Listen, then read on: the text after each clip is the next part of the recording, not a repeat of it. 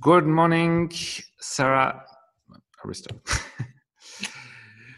Good afternoon, Sanne Ekström. You are the co-founder of Mindpark. Mindpark is located in Malmö in the south of Sweden. Mindpark has 4 locations. You have been among the pioneers of the co-working industry in Europe and in the Scandinavian country.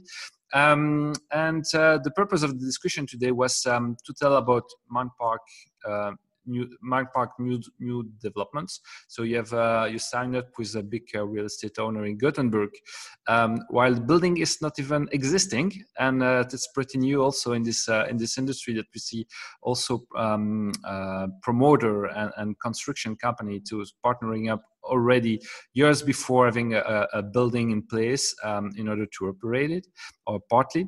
The purpose of the discussion was also to discuss also about Mindpark as a whole, or you see the market evolving in Sweden, and see how you addressed hopefully the hand of the COVID crisis also from your perspective. And we see that you are signing up also with your new kind of customers from abroad, and that will be the agenda for today. But first of all, Sanne, can you just introduce yourself and Mindpark? Of course. Thanks for having me. My name is Sanne, and I'm one of the co-founders of Mindpark. And today I mainly focus on expansion and developments of new Mindparks. And we started off in 2008, but then we started off as a cafe. So we've added different functions along the way, starting in renting out desks, offices, meeting rooms, creating events, and so on. And at that time, co-working was not the hype that it is today. So we needed to explain to everyone the benefits of sharing space, facilities, working together, and so on. But slowly the community grew, and we expanded with more square meters. And our first location was in Helsingborg. So it's a mid-sized, for Sweden, city in the southern parts of Sweden, close to Malmö. So you are, sorry, you have 4 locations now, and we have 4 locations coming. We started in Helsingborg, and then we have 2 in Malmö and 1 in Lund. Okay, so all in the southern part of Sweden. So is your location. So it's when you visit, we visit your website, we see that it's trendy, it's fun, it's colorful. So it's you mainly focused on the startup and entrepreneurs. In the beginning, at least, is it still the case? Is it has it evolved, or does it evolve since you started off years ago now?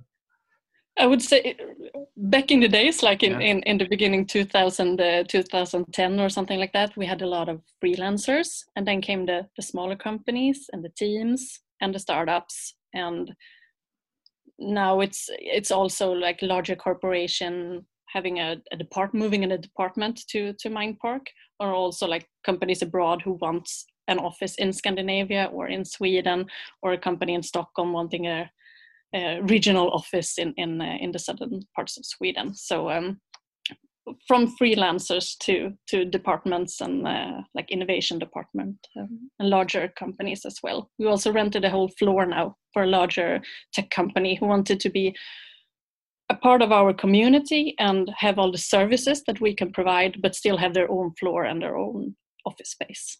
Okay, so that is new for us. Okay, so something important for those who don't necessarily see Malmö, it's just close to Copenhagen. So it's this idea of the greater Copenhagen that has been developed, at least thanks also to this huge bridge that is now there, and it's a beautiful bridge. And you were saying at the beginning, or at least some years ago, you were also betting on that to tell about Mindpark as being part of this greater Copenhagen, but it has been a little bit challenging, you told me. Why so? And what about the strategy? Because obviously you are concentrating on a very clear regional area of the Scandinavian. The Scandics. What can you tell us about that and the strategy there? I lived in Stockholm for a couple of years ago, and then you think like, okay, well, Stockholm is the capital of Sweden. Who can question that? And then when you move to the southern parts of Sweden, you realize that Stockholm is really far away and Copenhagen is really close. And the mentality among the people here and in Copenhagen, they're a bit more alike than Malmö versus Stockholm. Mm-hmm. So for us here in the southern parts, it's really natural to see Copenhagen as our capital, and we like Copenhagen and the Danish people. So and there is also a greater Copenhagen network. There is a plan for the southern parts of Sweden and Copenhagen to collaborate.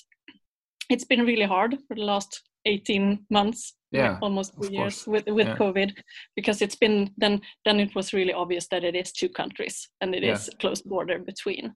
So the bridge was closed, I guess. You couldn't go through. The bridge was closed. Yes, exactly.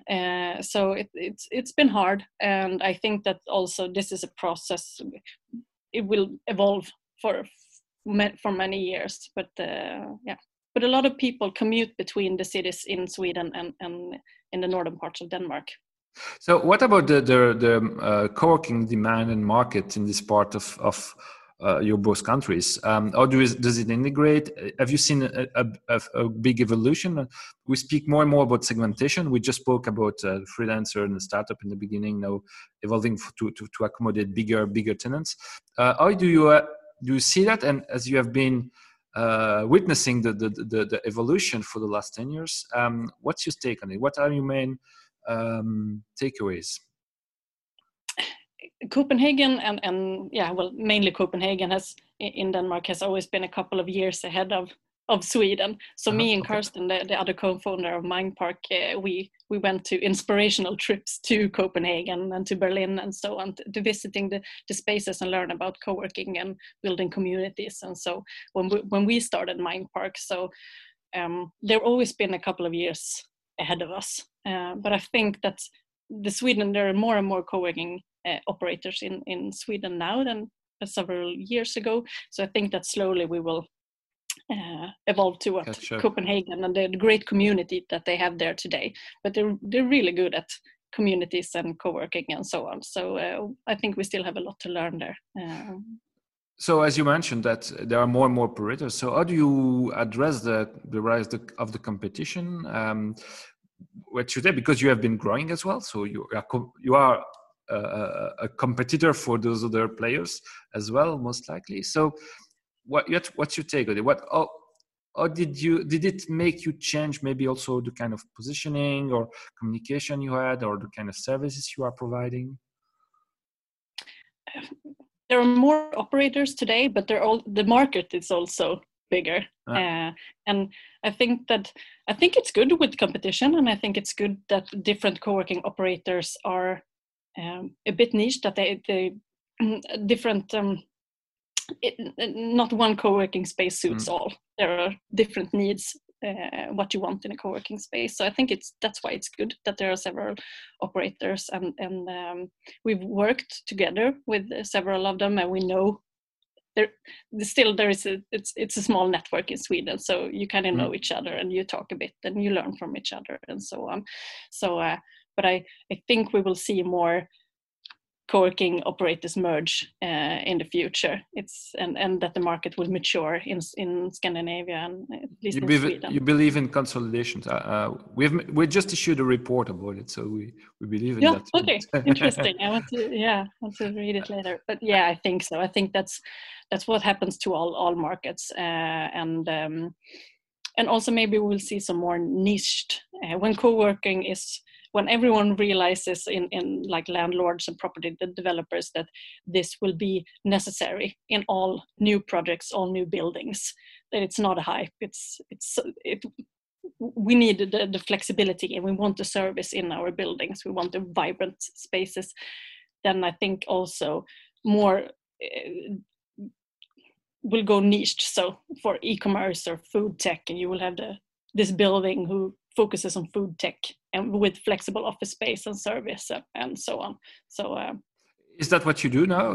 You start to spot some areas when you want to become, the visible players or partner, or is it still too early, or maybe the market is maybe too small to go further in that direction for the moment? How do you see that? Well, maybe we also, besides Mindpark, we also have a co-working space called E-commerce Park. So we have a niched space as well. So it's like a sister for our Mindparks. Mindpark is open for everyone, all companies, but my E-commerce Park is mostly for the e-commerce community. So we have tried that, and that works really good here in Helsingborg, because Helsingborg, they're good at e-commerce here, but you have to have that critical mass of companies working in that industry.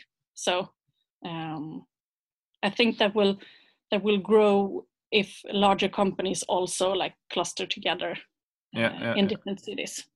And so because Helsingborg, if I'm wrong, is smaller than Malmö, so still you choose to do it in Helsingborg instead of Malmö, but it's concerned. Well, no, or not. Both me and Karsten lived here in 2008, and when we started, we had the cafe here, so that's why it was just natural for us to start here.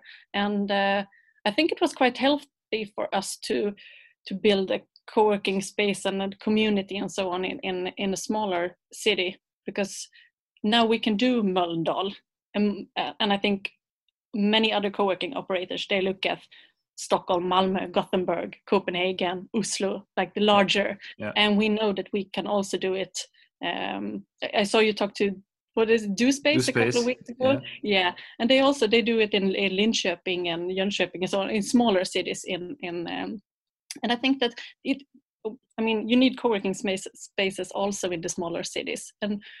But you need to calculate and think about the space in a different way than if you operate something in Malmö or in Stockholm. It has to be smaller, and also maybe it's more important, like with the smaller communities, that it's really like friendly and easy for everyone to join in. So you speak about this Mölndal project that is really recent. So as we said, the building doesn't exist. It's further north for you because it's in Gothenburg. So the two questions. Number one, when you look for co-working in Malmö or Southern Sweden, Mindpark is number one. We can't miss you. You are everywhere there on the internet. We know that you are the local champion. How do you see you going in another area, maybe where there are other players that are as big as you are, or as visible as you are in this other part of the country? And the second question is, did the guys from the property company came to you, or do you actively prospect for dealing with players like that?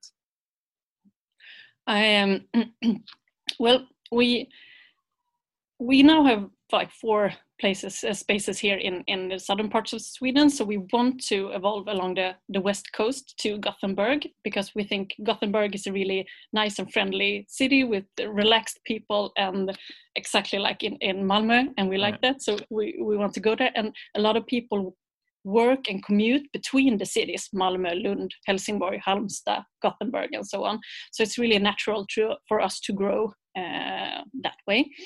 And when we looked at the market in Gothenburg, we also saw that there are some larger players, and there are some smaller independent co-working spaces, when you have like 1 or 2 smaller spaces. But I think that we fit in somewhere in the middle between that, and I think that's missing in the market today. So hopefully that will be a good match. And also, we call ourselves a co-working operator because it's easy for people to understand what we do, but we do a lot more than that. We operate our own restaurants and cafes, meeting rooms, event areas. We often we're the reception for the whole house, also for the other companies in the same building. So we're often like, they call us the heart when we talk to property developers and landlords, the heart of the building, so that you walk in into this vibrant place instead of just, a building with the door. And I've worked the last couple of years since 2017 with, okay, we had one Mindpark, now the market is mature enough, now we want to open some more. So I've been doing this for the last couple of years, and in that I've been in contact with a lot of property developers and landlords in Sweden, so I have quite a good network. So I talk to them, and then they contact me when they have something interesting and, and a case. And here with NCC Property Development, who's the property developer for this project, Mimo in Mölndal, they wanted someone who could like take care of their first floor. They wanted a reception to welcome all the visitors for all the companies in the house. They wanted a gym, they wanted a restaurant, they wanted meeting rooms and so on. And we can provide everything. We won't, in this case, we won't provide the gym. There will be another operator for that. But for the rest, so we will like really take care of the house and also offer service to all of the other companies in the house, catering, breakfasts and so on. And I think that's also bit unique and separates us from other co-working operators, and that's because we started off as a cafe. We love service and bringing people together, and we can do that in a co-working space or in an event area or in a restaurant. But for us, it's our heart is a bit bigger than just co-working, so we love the service parts as well. And I think that fits very good with what property developers and landlords face today, and because it's kind of critical to have in every new building today. And then they have to discuss with both some restaurant operator, they have to discuss with someone for the reception and someone for co-working and so on. And maybe both, it's of course easier for them to just go to one, but also we can sit down together and say, okay, like we did with Mölndal, this building is located here. What are in the surroundings? Okay, but we lack a restaurant. Okay, then we will do that. Or maybe there are a lot of restaurants, then we will just operate an espresso bar and the reception. So we can, together with the landlord, form what we think will be best for this house. And of course that profits both our business and theirs. So we can go out and market the project together. Is it more like a kind of service agreement you have with them, or you become not co-owner of the building, but associated with, there is this model of joint ventures that some players are putting in place. Some others like more management fees and things like that. What kind of partnership you are putting in place for that? We have a rental agreement for the floors that we're renting, and then we also have a service agreement if they want us to provide service. But then we also have service agreements for additional service for the other companies that we have together with that company. So if the company on the 6th floor, they want breakfast every Friday, then that's the agreement between us. So to what extent do you see yourself, because the border with facility management is blurring, that you are taking care of the whole work environments rather than just, yes, of course, there is the flexibility management, which is an important part, but that benefits everybody in the building or in the surrounding. Why do you see Mindpark going from that perspective? Is it you are becoming that kind of work environment operator, or would you describe that evolution, or what you are going to be in the future? I don't know.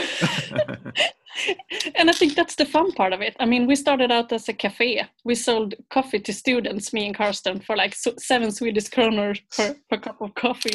And now we have almost 5 co-working spaces that do like events. We go travel together with our co-workers, and we host and we operate restaurants and so on. So I don't know really what the future holds, but we see that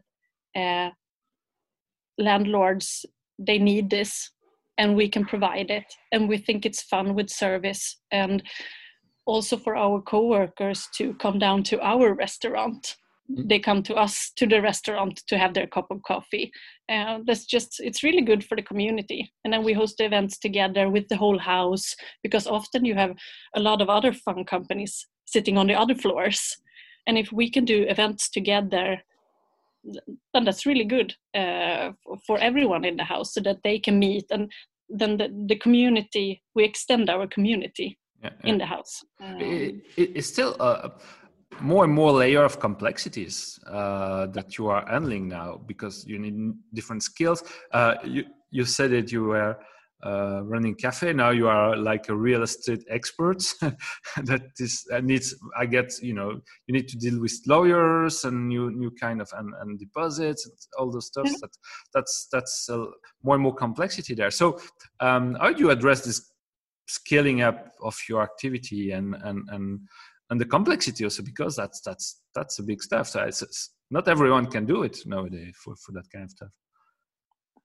I think that's mainly why both me and Karsten still think this is fun every day, and because we learn something new every day, and we and of course, I mean, we don't know everything, so we need to take in people in the company that have these skills. But also, I think it's the Pippi Longstrump, the Swedish Astrid Lindgren. Yeah. She said, I've never tried this before, so I think it's easy, or something like that. And we kind of have that mindset. I mean, you need to try, and often you learn something, and often you succeed, and sometimes you don't. But we've tried and errored a bit during the years, and but we like this to do a bit of all. But still, co-working is where we get most of our revenue from. Okay. That's like the big chunk. Still, that are still services, but it makes the co-working space more fun, because there's so much going on. And the emotional part is there, and the relationships, and it's more than just a facility. There is soul and hospitality, and get it. It's more like in a hotel, you also have all the different skill. You have a small gym, you have a pool, you have the spa, you have the. So. Maybe we're more like a hotel operator than a co-working operator. That's everything we see now. They're moving. That co-working industry is walking on in the shoes of the hotel industry more and more, and that there is a lot of similarities. Even the branding, because that was my last question. So, how important is the Mindpark brand for what you do? Because this company, this landlord that you partner with, was the Mindpark brand important for them, or it was the skills that you had and you could demonstrate that you could run this full fledged of service, and that was good for them to bring you in, so as simple as that. How important is this identity that you have? I think it's a bit of both. I think that they know that we have had the brand for several years. We have done this. So I think it's a bit of both. But they tell us to use the Mindpark brand, and it's also in our agreements that we can't use another name, or at least we need to discuss it with them before changing the name. So I think it's quite important, because we've established a brand in the southern parts of Sweden, and here it's quite well known.